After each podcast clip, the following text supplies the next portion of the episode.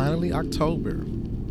It's finally Halloween, which means it's the perfect time for a seance, an exorcism, a calling of the corners, a Halloween party, a good spooky read, a nightmare or two, a simple dance with the devil, and most of all, we're all entitled to one good scare. Welcome to season three of Midnight Social Distortion.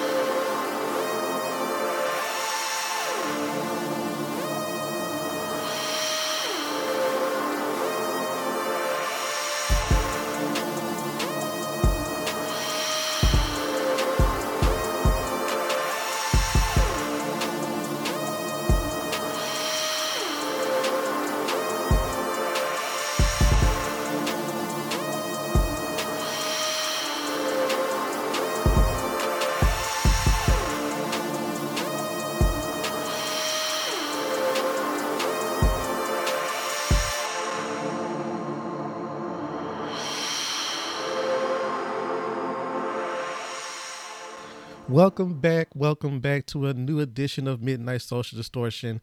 It's actually the third season premiere of Midnight Social Distortion. So let's get into that.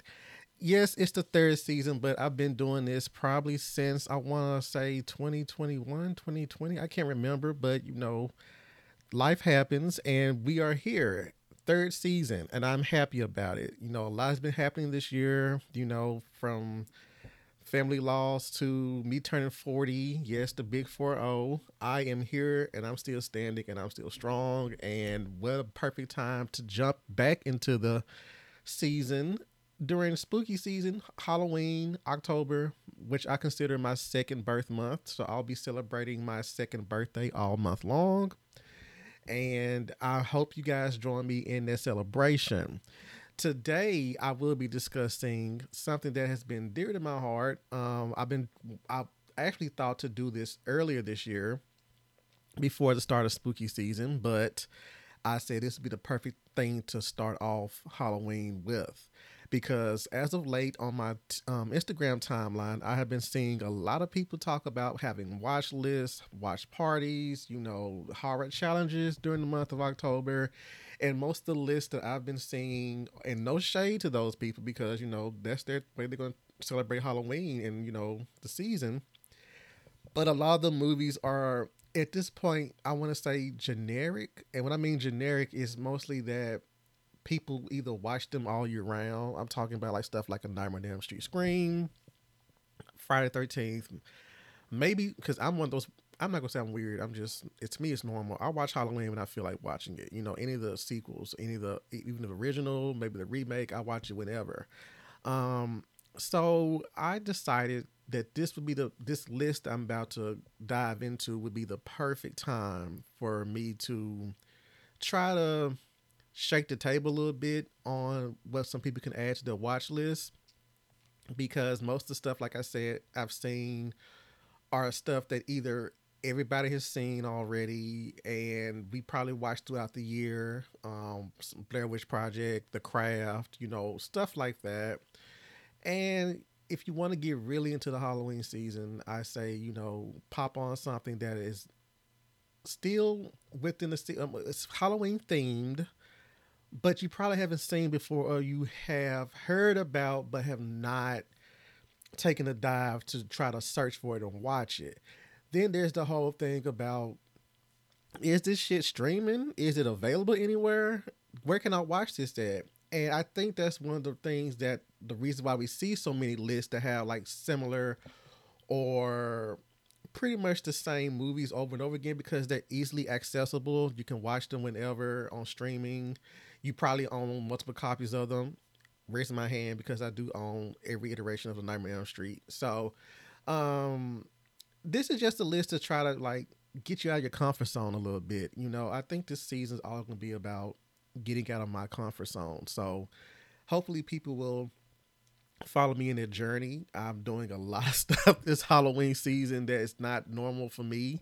Um, this is just a promise I made to my brother um, to try to live a little bit more outside of my comfort zone. Um, some people might look at stuff that I'm doing like, oh, Mark, that is, we did that when we were 22, 25, 15, you know, but for me, it was like, you know, finances and location and what's the word I'm looking for? Opportunity. Yeah. So, with that being said, this episode, as you probably saw when you clicked on the link to start it, is called Five Other Halloween Themed Movies to Watch for Spooky Season. And I picked five, even though there's more than five that I would suggest. But these five I hold dear to my heart because they are very for me personally, I feel like they exuber they um enhance the Halloween season for me, and they also hold very dear memories for me from childhood to even when some from childhood and to some recently because they kind of gave a nostalgic factor to when I was a kid, you know, celebrating Halloween and also movies that I heard of had, you know, people tell me, "Oh, you need to check this out. You'll probably like it." And I did, and I stepped out of that normal watch list of let's binge, you know, Halloween all over again. Let's binge this, this, and that. You know, what's another f- franchise I might binge during Halloween season? You know, Nightmare on Elm Street, of course, but I do that two or three times a year. Um, you know, just stuff that I'm just trying to break the cycle of rehashing. You know, movies that we've seen constantly over and over again. Try to find something new to add to the Halloween pile. So these five movies that I selected are going to be um, The Midnight Hour, which was an ABC made for TV movie that aired in 1985. It actually aired, I think, the day, the week after Halloween, um, because you know I, I, don't know what was going on then, but I know it aired in November, but it was for the Halloween season.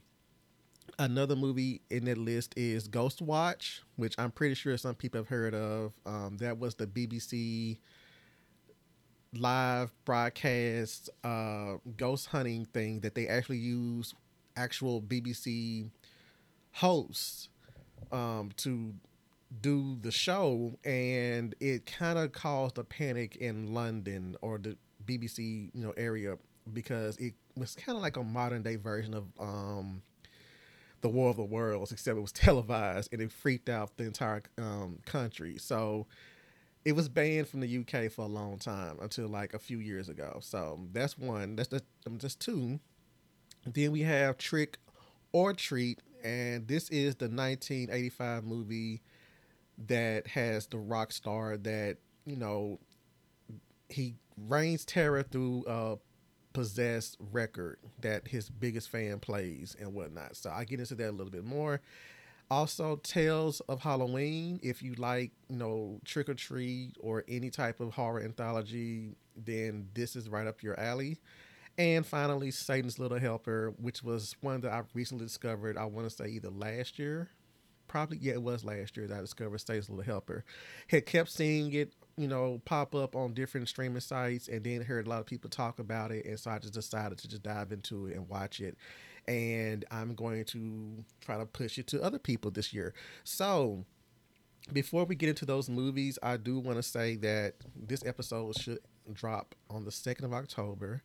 And I want to discuss one of the best things about um, Halloween this year is that Halloween, not Halloween, but Friday the 13th falls on October this year. And a lot of the streaming services, a lot of the studios and whatnot did not play when they saw that. They noticed that and they took advantage of it. Thank God. I personally thought that this would be the perfect time for a return of the Friday the 13th franchise, but you know, the writer's strike has been going, going, and it just recently ended. But we still have the actors' um, strike going on. So that was an opportunity that would have been missed whether or not they had um, plotted for a movie to drop on that day. Um, but there other studios and other streaming services have utilized that. So if you have not checked out all the offerings that's going to drop the weekend of Friday 13th, then I think you should do that on top of this list I'm about to drop on you. Uh, also, this same weekend, I think it's Comic Con, uh, New York City Comic Con, And if you're in New York City at that time, then I implore you to, I just beg you to go and check out Dread Presents the uh, History of Black Horror panel, which features Zero Gravity, Sheree Bohannon. I probably she's probably Sheree's gonna probably kill me. You know, I'm sorry, Sheree. I'm sorry. Um, Brother Ghoulish, who's a friend of the podcast. Um, I um, I'm trying to. Oh, girls are scary. Kaz and um, Kaz.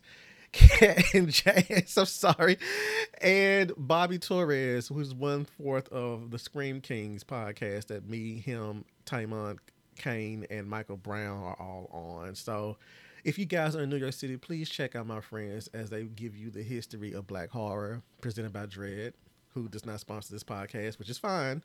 I'm just getting there. You know, if you if you listen to me and you didn't know about that, then you get it on your radar. Also, this same weekend, we have the Fall of House of Usher dropping on Netflix. We also have I forgot what other movies. I should have had a list out because it's so. As soon as you think that you have enough, you your list is complete for that uh, Friday the thirteenth this month. It is something added every day. I do know that the John Carpenter Suburban Screams um, anthology show drops on Peacock this same weekend. And I know there's another show dropping that same weekend. I cannot recall what it is or if it's a movie. Either way, just look out for Friday the 13th of this month. That is going to be a wild weekend. Horror fans are going to be well fed and I am so excited for that for us because I feel like the zeitgeist has gotten you know the the um it's gotten the their pulse on the fandom, the horror fandom, because for me personally, as of late, I've noticed that each year there's more Halloween celebrations or offerings, and not just on in entertainment, but also in the like big box stores like Walmart, Target, places like that. Uh, I know some people said that certain areas had not put out their Halloween stuff until like super late last month in September, but for me and here in Memphis, they have been putting shit out ever since like the last part of August. So all of September was just me just browsing through a lot of stuff, and they're constantly bringing new stuff in even as we speak this weekend, um, which is the first weekend of October, and it's just amazing to me that we're getting more and more output for Halloween fandom and whatnot from these stores. So it's just a great time to be, you know, a horror fan or a fan of the Halloween or just a fall season in general.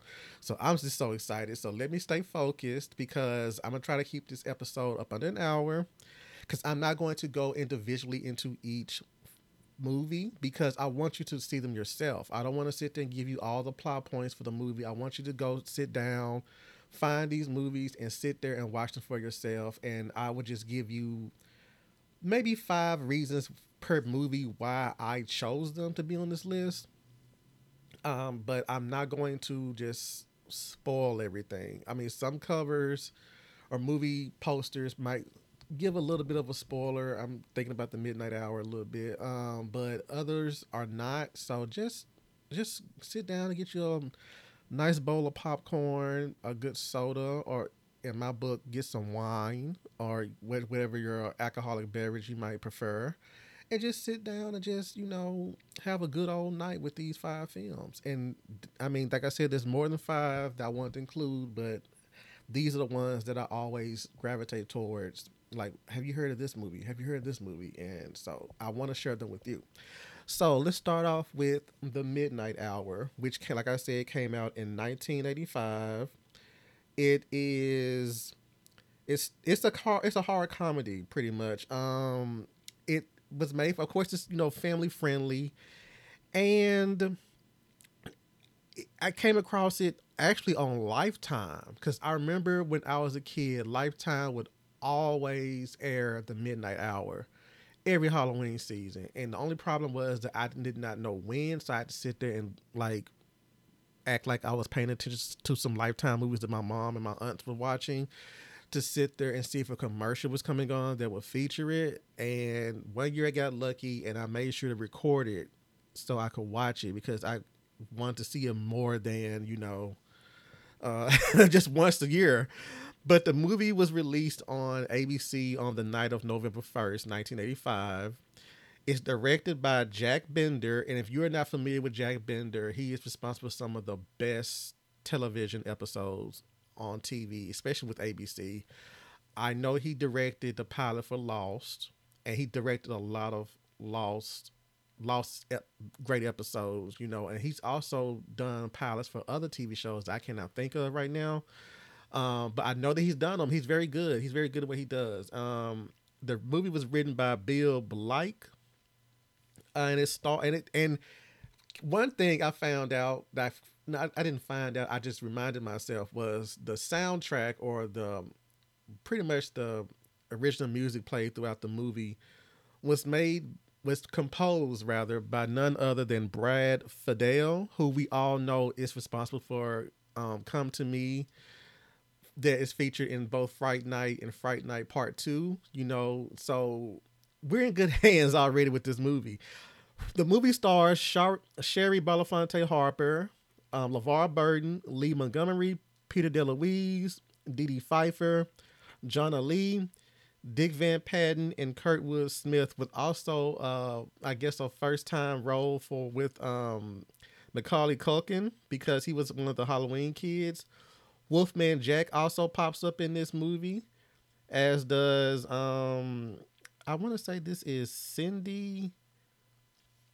Cindy, um, no, excuse me, Jonelle Allen, who is very uh popular with if you if let's say like this, if you've seen the clip of Vivica A. Fox and this other black woman fighting in this soap opera called Generations, then that's who Jonelle Allen is, and she's great in this movie as Lucinda Cavender, which I'll get into in just a minute. But like I said, the movie aired on November 1st, 1985. It aired at the 8 o'clock to 10 o'clock, uh, 8 o'clock to, um, yeah, 10 o'clock slot or Eastern, 9 to 11 p.m. Um, also, it, oh, this also shows you, uh, this probably one of the times I've actually seen it on Lifetime. I'm doing this to Wikipedia, by the way.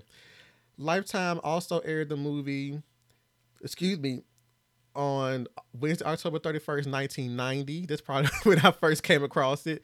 And it continued to air the film on numerous occasions during afternoon time slots, including showings on December 27, 1990, which is an odd time, June 19th, 1992, and October 31st, 1992. So one of those times I saw it on Lifetime, maybe several. But that's a good, you know, tidbit right there. But the movie is about a small town named I want to say Pitchfork. Yeah, it's Pitchford Cove, Massachusetts, and it follows five friends who are just trying to find something to do for Halloween, and they decide to raid the local museum and take some of the props that are not not, not really props, they're relics of that town's history.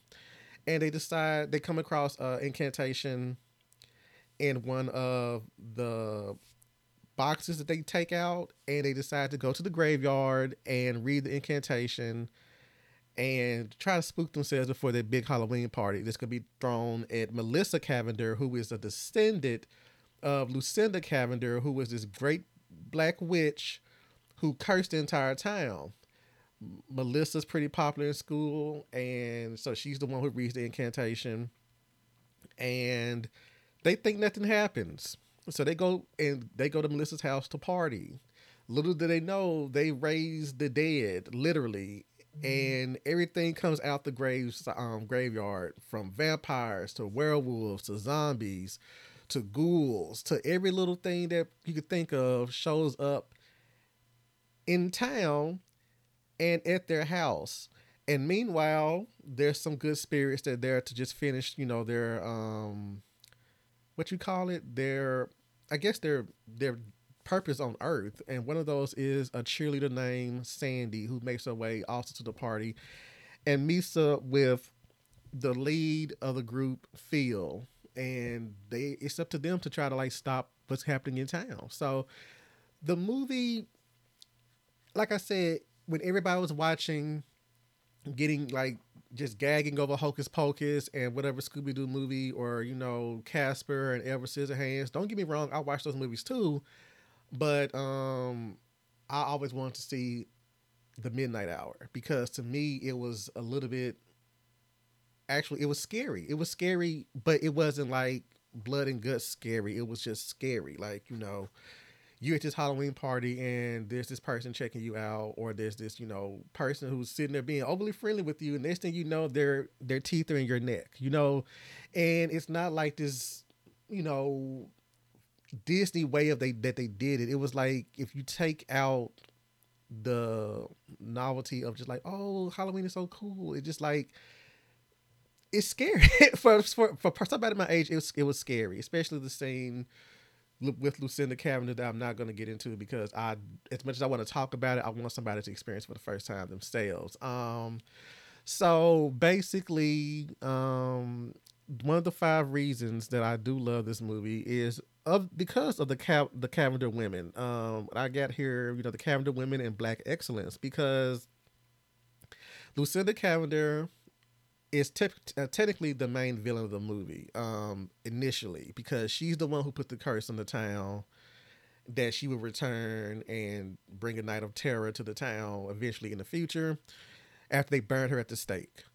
And Lucinda descendants um the descendant is Melissa Cavender who was played by Shari Belafonte and she is like the popular girl in school. She has a, she's like everybody wants to be near her and stuff like that. They're at her house. Her house just has this big history, and it's not just a little modest house. It's like this big grand like Victorian type house. It's very like it, this is what the party's at. So everybody is gravitating towards these black people in the movie, and then LeVar Burton is her boyfriend, who you know at that point in time, I'm like, I, even though he had already played, you know, Kunta Kinte and Roots in the 70s, he still was young enough to look like he could be a high school student, you know, which is, you know, kind of, you know, back then they would hire like a 35 year old person to be a high school student, but LeVar Burton looked like he could have been like, you know, your older brother, a high school student something like that. That's just me.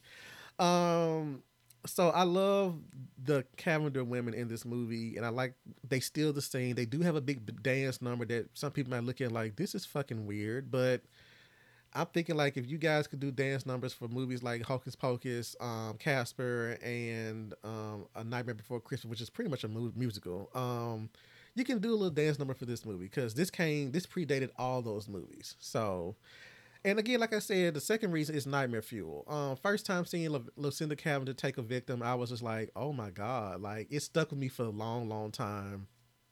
And some of the werewolves and the beast scenes and stuff like that, and Brad Fiedel's score, um, it just was like, oh shit, ooh, creepy, creepy. You know, some of the demons and some of the you know creatures, they just went all out with them. You know, of course, it's ABC and it's like during this, you know not at the seven o'clock slot for like kids to watch and stuff like that, but maybe a little bit later when they should be like getting ready for bed. But you know, still they kept it at a certain level. You know, even to this day, stuff like the um makeup from the Michael Jackson Thriller video, video still kind of freaks me out if I'm watching it at like late at night stuff like this. So there's that.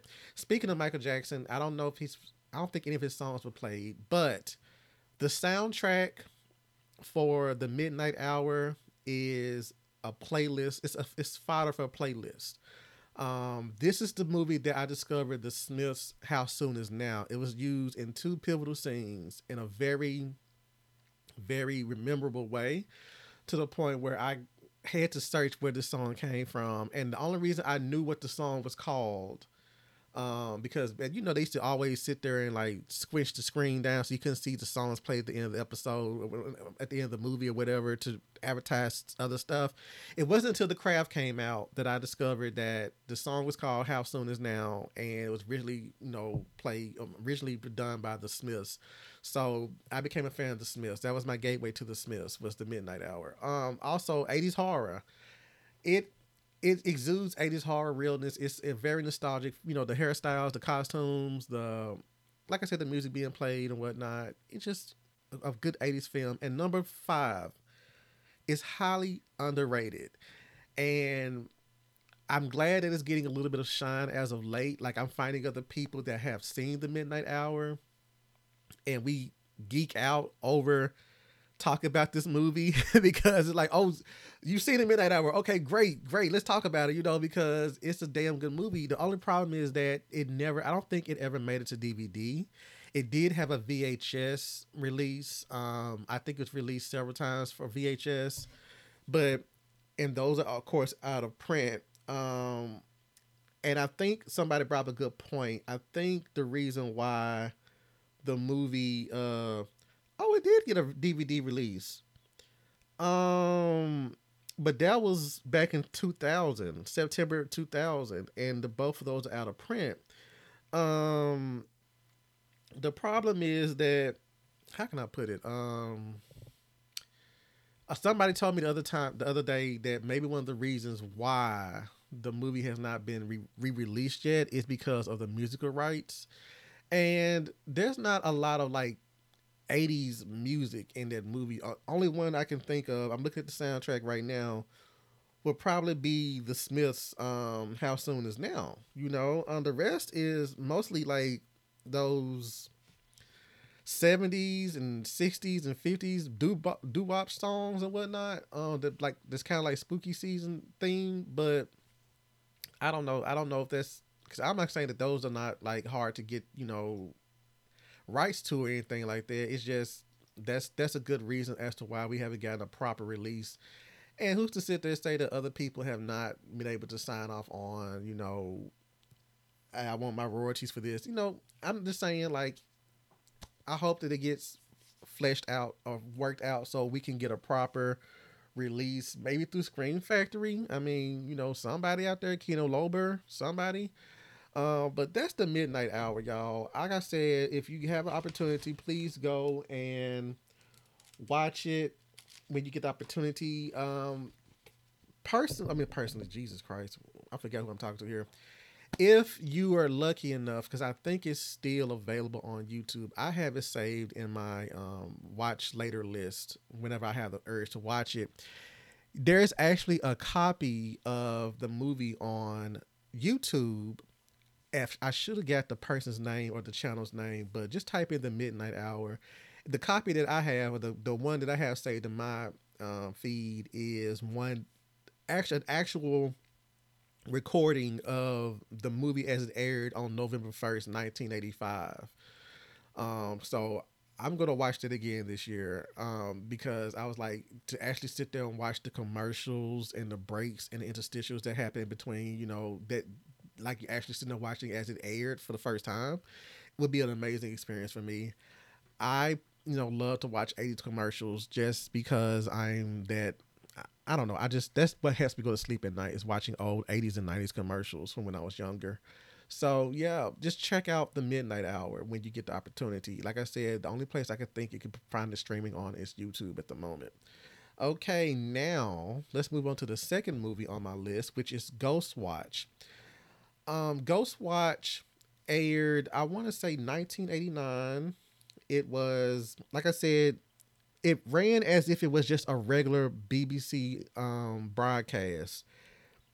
That means that they had like a special with the actual. Oh, it was a 1992. I'm sorry. It's 1992, so it was produced for the BBC anthology series Screen One. Despite having been recorded weeks in advance, the narrative was presented as live television during the following during and following its first and only UK television broadcast, the show attracted a considerable, considerable, excuse me, furor, resulting in an estimated 1 million phone call inquiries to the BBC switchboard on the night of broadcast, comprising a mixture of complaints and praise for the program's unique presentation. Ghostwatch was never repeated on UK television. It has been repeated internationally on stations such as Canadian digital channel Scream for Halloween 2004 and the Belgian channel Canvas in 2008. From 2017 to 2019, Ghostwatch was available on the American streaming service Shudder and was made available on the Internet Archive in 2017. There have been three UK home video releases in 2002, The British Film Institute released a 10th anniversary edition on VHS and DVD, and 101 Films reissued a DVD release in 2011 and a 30th anniversary Blu ray release in 2022, which I proudly own. In 2016, BBC America, no, sorry, BBC Store made the film available as part of the Frightmares collection marking Halloween. So, again, this movie was also featured in the found footage phenomenon um, documentary, and I think that more people need to. It, I feel like it's a part of. If you're into found footage, then I feel like you cannot gloss over what Ghostwatch did back in 1992. For some reason, I always thought it was in 1989 because I just it just the looks of the you know the the clothing and the hairstyles and whatnot. But that's just me. And like I said, the story behind it is amazing. Like this aired live. Like, can you imagine if Anderson Cooper on CNN or um Rachel Maddow on MSNBC doing something like this during the actual hour it's supposed to be record like their shows air and then shit pops off and it scares a lot of people now granted in today's society we can easily sit there and go on google and be like okay this shit is fake but imagine being back in the day with like bernard shaw and walter cronkite and all those people doing something like this. This was would fucking terrorize everybody in america. Now bbc is very strict about a lot of stuff over there because you know they have the video nasties. I don't know what movies that are played, you know, you know, just free free nearly over here in America that they still have listed over there as being a video nasty or whatnot.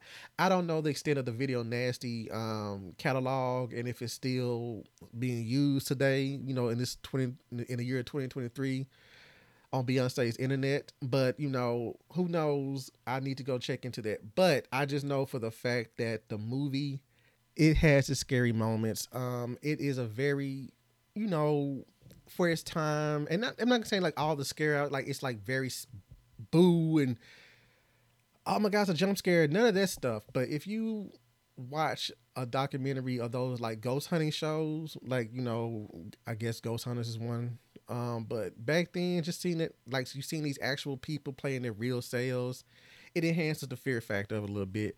It's a it's a good romp. It's a good Halloween romp. You know what I'm saying? So, like I said, so number one, the reasons why I enjoy this movie for Halloween is the story behind it is amazing. Like I said, it's never been re-aired in the in, a, in the UK. Um, maybe not in the U, maybe not on BBC, but maybe somewhere in the UK, but not BBC because you know they can get in trouble for that. However, I mean it's been 30 years since its initial airing. What 31 this year, so you would think that the initial hosts have probably either moved on, retired, or you, in other words if you air if they aired on BBC this year, it would probably not be so like traumatizing a little bit because um the they got new hosts, they got new reporters, they got new journalists on the set and whatnot, and of course the set has probably been changed itself several times over since 1992.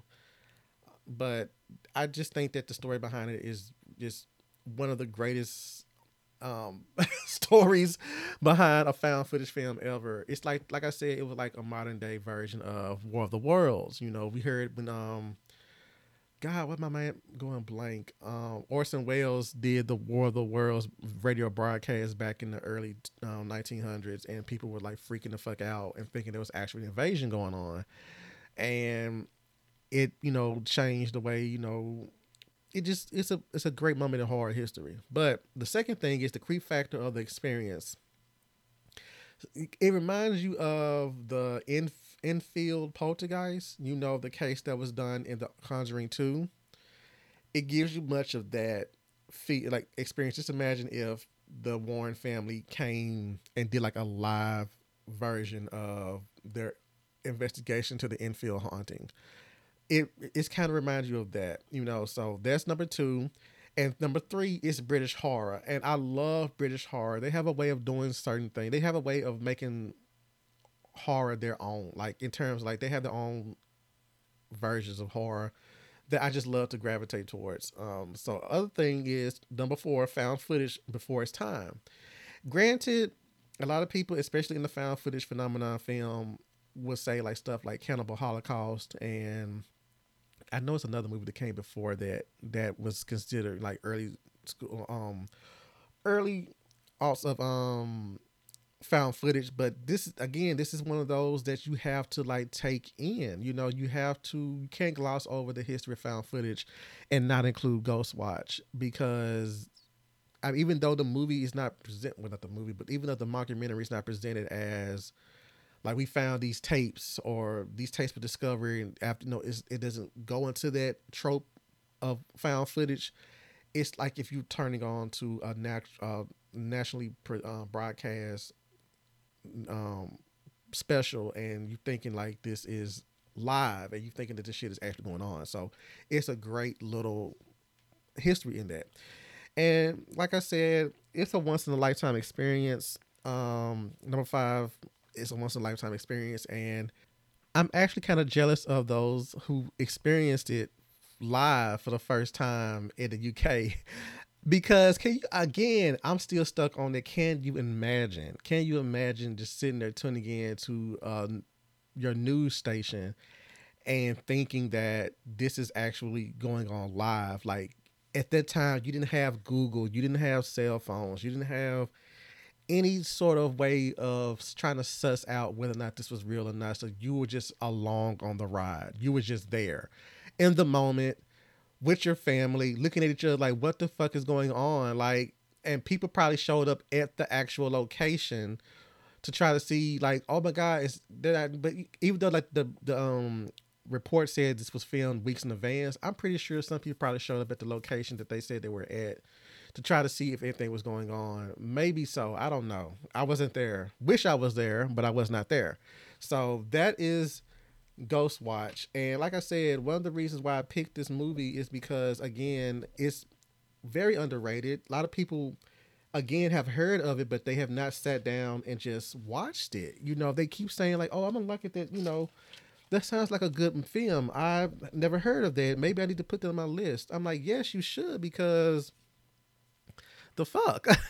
I mean, it's. I'm not saying that you have to have a what you call it a deadline to watch this film, but it's just like I said at the beginning of the episode, it'll be a great way of trying to get into the Halloween spirit with, you know, something new or fresh that you have not seen instead of going back and watching stuff that we know that you probably seen back in May or August or February or whatever, you know. So let's just try something new with this. So this is one of the reasons why uh, I added Ghost Watch on the list because I have heard a lot of people say, "Oh, I'm going to watch that. I need to watch that. Oh, this sounds great." And this is one of the times be a great time for you to watch it. Moving on to my third movie, which is going to be 1986's Trick or Treat, and that is Trick or Treat. There is another movie out there that's from the 80s called Trick or Treats, with treats with an S, but we're talking about Trick or Treat from 1986, which is also known as Ragman and Death and Death at 33 RPM. When I watch the movie or the version that I have, it comes on and says Ragman. So this movie came out in 1986. It is directed by Charles Martin Smith. It was written by Joel Soisson. Yes, the Joel that you probably saw in a lot of direct DVD um, um, Dimension films. And there's two uncredited writers on the script, and that is Glenn Morgan and James Wong from X Files and Final Destination fame. Um, also, screenplay written by Michael S. Murphy and Rhett Topham. The story is by Rhett Topham, and it stars Mark Price, Tony Fields, Gene Simmons, and Ozzy Osbourne. Now, Ozzy Osbourne and Gene Simmons only appear in cameo roles, but that's about it. The movie was released in October 24th, 1986. And like I said, when I mention this movie to people, they automatically assume that I'm talking about the night, the 2001 Trick or Treat, 2002, whichever year that um, the Michael Dougherty movie came out.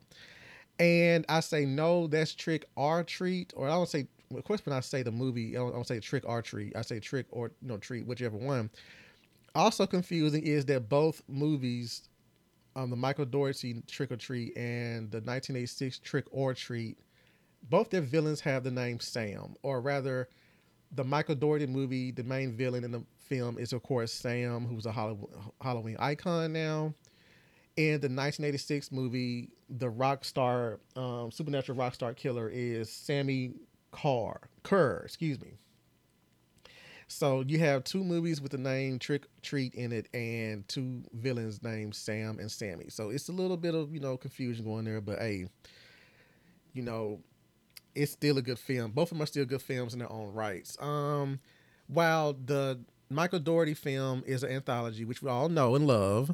Um, Trick or Treat is about a guy who is pretty much bullied at school by you know the the um, cool kids, and he's a huge metal rock fan. He's a huge you know death metal rock fan, and his idol, who is named Sammy Curr, is from his hometown.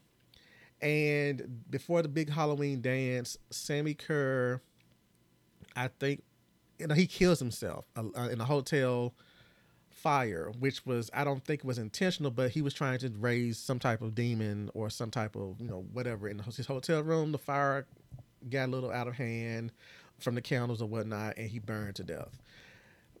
But before he died, he recorded like this secret record that the local um, DJ, who was played by Gene Simmons, who actually looks pretty fucking hot in the movie. I'm sorry, he did look fucking hot in that movie. Um, he gives the bullied kid the records. The kid takes the tape home, and he listens to it. And actually, the record he listens to it, and he is pretty much he. You know, the whole satanic panic thing plays into this. Like you know, you play your records backward, and you hear a message and stuff like this. So this is what this movie is about. So let's just say Sammy pops up in places and like takes care of some of these nasty people that's bullying Eric, who's the main character. And everything culminates on Halloween night at the big Halloween dance where Sammy is resurrected at the Halloween party and shit just goes left. And I'm going to leave it at that. But one of the reasons why I wanted to include this movie on this list is because, again, it's another highly underrated gem. When I, I kept seeing the movie, kept hearing about it, you know, and I was like, you know what? I'm in the mood for something that I have not seen before. I want to sit here and have a clean slate on something. I want to experience something and just be like, let the just get on the ride and let it take me to where it's going to take me. And I'm glad that I did. I discovered Trick or Treat probably, I want to say a few years ago, either before COVID or during COVID or after. I know it's one of it's either 19, um, 19, 2019, 2020, 2021 was when I first discovered Trick or Treat. Um, it, it's blurred in because I was watching a shit ton of movies at that time, but I do know remembering watching it while I was working and was like, oh, this is a damn good movie. And I watched it again and again. I usually add it onto my Halloween um, list. And sometimes I don't even watch it during Halloween season. I probably put it on whenever I'm working and just to sit there and have background noise. It's not one of those bad movies you put on for background noise, but it's a good movie to watch for the Halloween season. Um, like I said, Sammy Curr is a great villain. He tends to, I would say, Sammy Curr is was ahead of his time because if you, I'm trying to think of other characters that use electronics as a means to take people out. You have Horace Pinkner, Pink, I cannot pronounce that man's last name from Shocker. Um, and then you also have the villain in Ghost in a Machine with Karen Allen, and you know the killer was using like electronics to take people out. That's exactly what Sammy Curr was doing, you know, and he he made a good mess of a lot of people in this in their hometown. And there's cameos galore, you know. Like I said, you have uh Gene Simmons, you have Ozzy Osbourne, who actually plays a priest, which is hilarious. And you have um, other characters that I know popped up in the film that I cannot think of. People that you probably be like, oh, I know what that cat is right now, but I couldn't think of them, you know, uh, at the time. Greg, oh, excuse me, Glenn Morgan actually has a, um, Glenn Morgan of, excuse me, of the, uh, what's the name of that movie? Um, Final Destination. Jesus, my mind just went blank. He's he's a character in the movie. His name is Roger Marcus. There's also a moment where Doug Savant is the big bully in the movie. If you know Doug Savant, if you're a fan of Melrose Place and you're a fan of Desperate Housewives, and you should know who Doug Savant is. Also, Alice Nunn played um, a character in the movie cameo, and yeah, so this movie was chock full of cameos from you know people in the community that were pretty much, uh, you know, I guess icons in the rock community or in the horror community whatnot. So if I'm not mistaken, I think Alice Nunn was in. I could be wrong. I think she was in. I, I, I, I'm my mind's going blank right now. Anyway, the, it's a great bullying tale. It has, you know, it's a conscious revenge tale. It has the bully could have went left, uh, you know, kind of like Richie or Archie from like Christine. He could have went that route, but instead he tends to like, yeah, you motherfuckers are kicking my ass on a daily basis here though, but I know what's right. I yes, this is my rock idol, but you know, I know what to do. I know I have to do the right thing and try to stop him, you know. So you have a good hero and you have a good villain in the movie. And finally, one of the fifth, the fifth and final reason is, you know, I think the rock scene when, um, excuse me, when Sammy performs at the school dance, I think is a great scene. You know, it starts off, you know, very, you know, like a rock concert, and then, like I said, it just goes left. It's like if Carrie actually had a guitar and you know a band behind her at the prom. This is you know what would probably have happened. So that is Trick or Treat, and let me see. We also have Tales of Halloween, which is my fourth film on my list.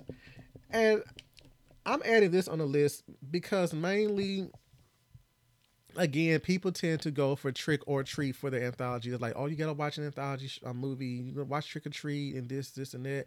And not knocking on Trick or Treat because I love um, Trick or Treat. It's just I feel like any type of horror anthology is um, right for the picking for the Halloween watch list season. Um, you got stuff from Amicus Productions. You got like a like for instance Asylum, Tales from the Crypt.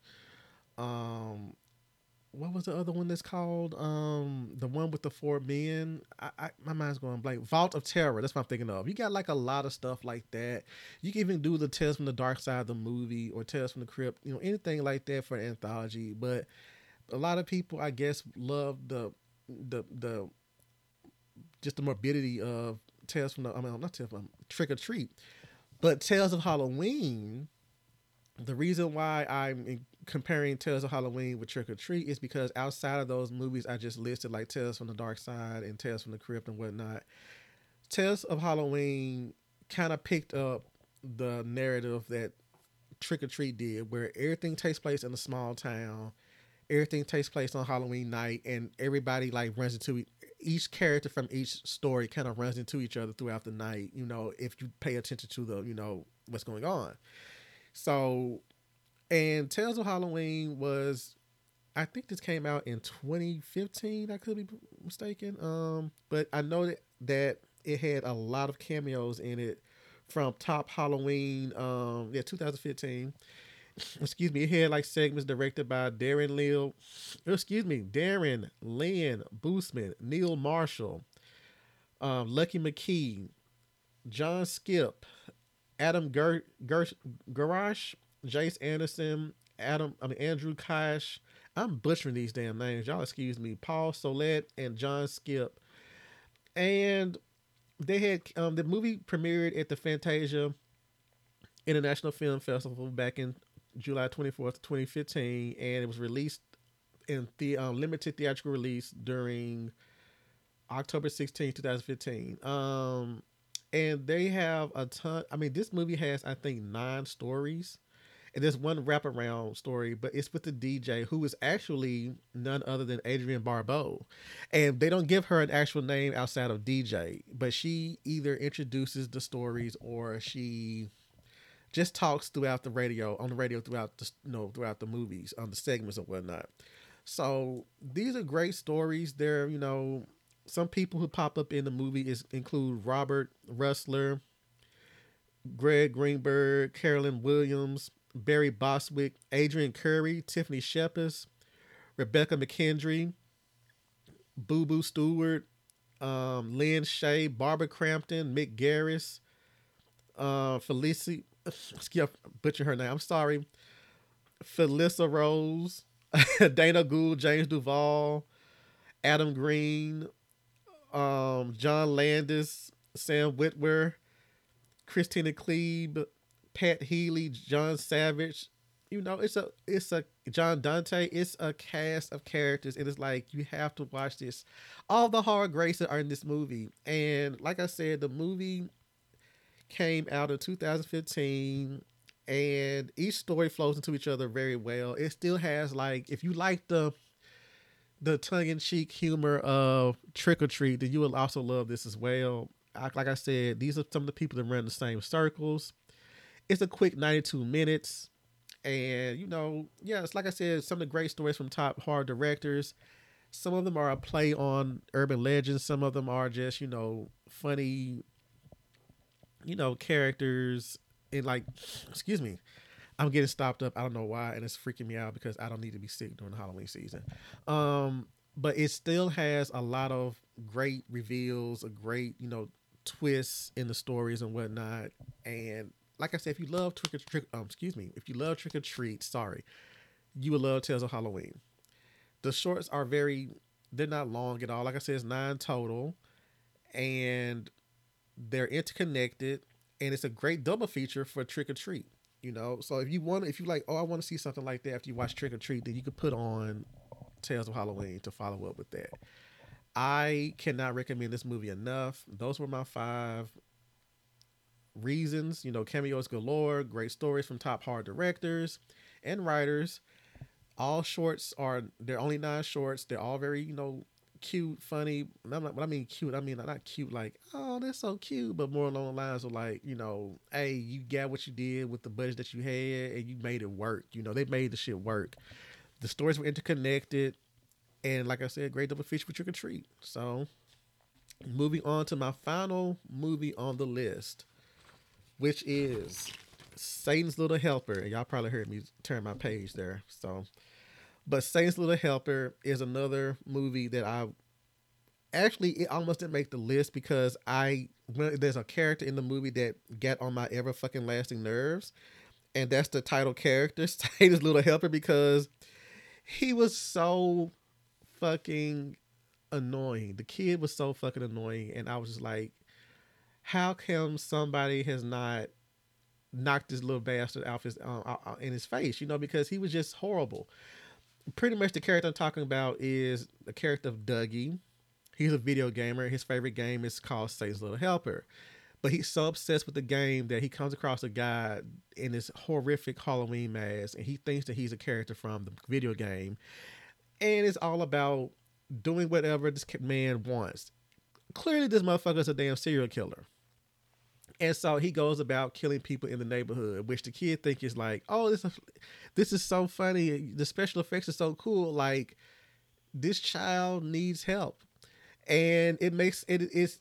He also tends to fuck up the un uh, what you call them unlikely heroes' chances of stopping the dude. It's like he's constantly making stuff worse. And when shit finally hits the fan, it still feels like the kid is just still like not getting it. So, but anyway, the movie premiered at um at the Tribeca Film Festival in May 6, 2004, and it premiered on I guess publicly on October 4th the following year, 2005. It's 100 minutes long and it stars uh very young Katheryn Winnick and uh Amanda Plummer plays Katheryn Winnick and Dougie's mom and she has a great scene in the movie as well. Um, Mary Kay Adams is also in the movie, and it's don't get me wrong, it's not something to be taken seriously. It's just like a movie. It's like how the fuck can you not see that this motherfucker is out here killing people? Like he's leaving bodies in town, and people are just so oblivious to the fact because they think it's just part of the Halloween celebration. But the five reasons why I selected this movie is one again, it's another underrated gem. People talk told me about this movie. It was another one of those movies where I was like, I just need to see something fresh. This looks cool. I'm going to put it on, you know, to save myself from being bored while I'm working. So I'll put it on and actually got so enthralled with it because I was like, how this is the worst kid in horror at this point because he was so fucking terrible. And that brings me to my second point for the reason why you should watch this movie is the little helper is a damn brat. And that he's such a brat to the point where I also added for my number three reason, you could make a drinking game every time the kid does something stupid. If you, I promise you, you will be drunk off your ass by the time you finish watching this movie. I swear to God, you would. He is so bad. It's just like, why is this? Who raised this child? Like you look at Amanda Plummer and the husband, you like, what is up with y'all? This dude really believes that he's helping the devil out. But at the same time, he believes he's helping the devil out. He still thinks that the shit is fake. I don't get it, but it's it's still like it's still entertaining. It's still entertaining. Speaking of which, the killer is ruthless and he's relentless. So when you cross his path and he does something that you know you like, oh shit, he's gonna be on your ass like white on rice. So when they find out that okay, this motherfucker is actually real, it becomes a cat and mouse game. Like he's always two or three steps ahead of their asses, and it's just like, but he's only the only reason he's ahead of them is because the kid is constantly fucking up shit, you know. So, but which leads me to my final um moment, uh, my final reason why you should watch the movie. It, he, uh, the killer does have some brutal kills in the film, and there's some moments where he does some really fucked up shit, like when he just sitting there trying to have fun, killing up members of the town. But then when the heroes, the or the um reluctant heroes rather, get in his way, he tends to take shit personal. And he yeah, it's it's very a personal attack and stuff like that. And I don't know, it's he's fucking brutal. He's not Art the Clown brutal. Let's I'm not gonna give him that title. He's not Art the um, Clown brutal at all. But he has his own little way of doing shit that you be like, oh, that's kind of fucked up. So yeah, that is my final movie on this list. Um, Satan's Little Helper, and again, you can probably find Satan's Little Helper streaming on Tubi. I know it's streaming on. It has to be on Tubi or Amazon Prime somewhere. Now I don't know if it's you have to pay to watch it on Prime, but if you don't want to pay, I suggest trying to find it on Tubi. I think Screambox might even have it. I could be wrong. I did have, but see, the thing is, when I record this, certain shit might not be available because that's how streaming works nowadays.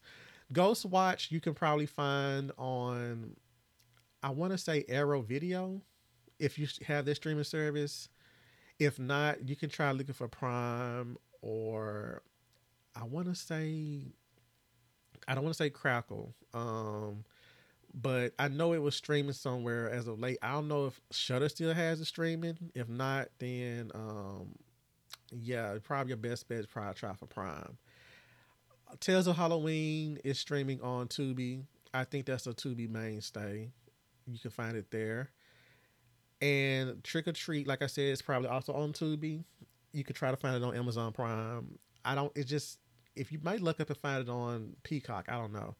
Also, at the end, the midnight hour, like I said, your best bet is YouTube because I don't think it has any official streaming rights. I've never seen it being streamed anywhere outside of YouTube.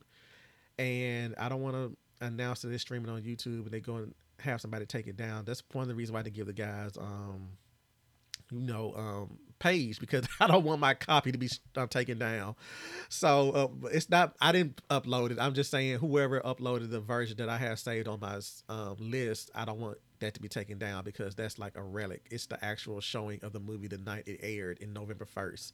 So I don't want that taken down. So I'm just gonna you know keep him you know keep keep it under the um under the in the sleeve a little bit.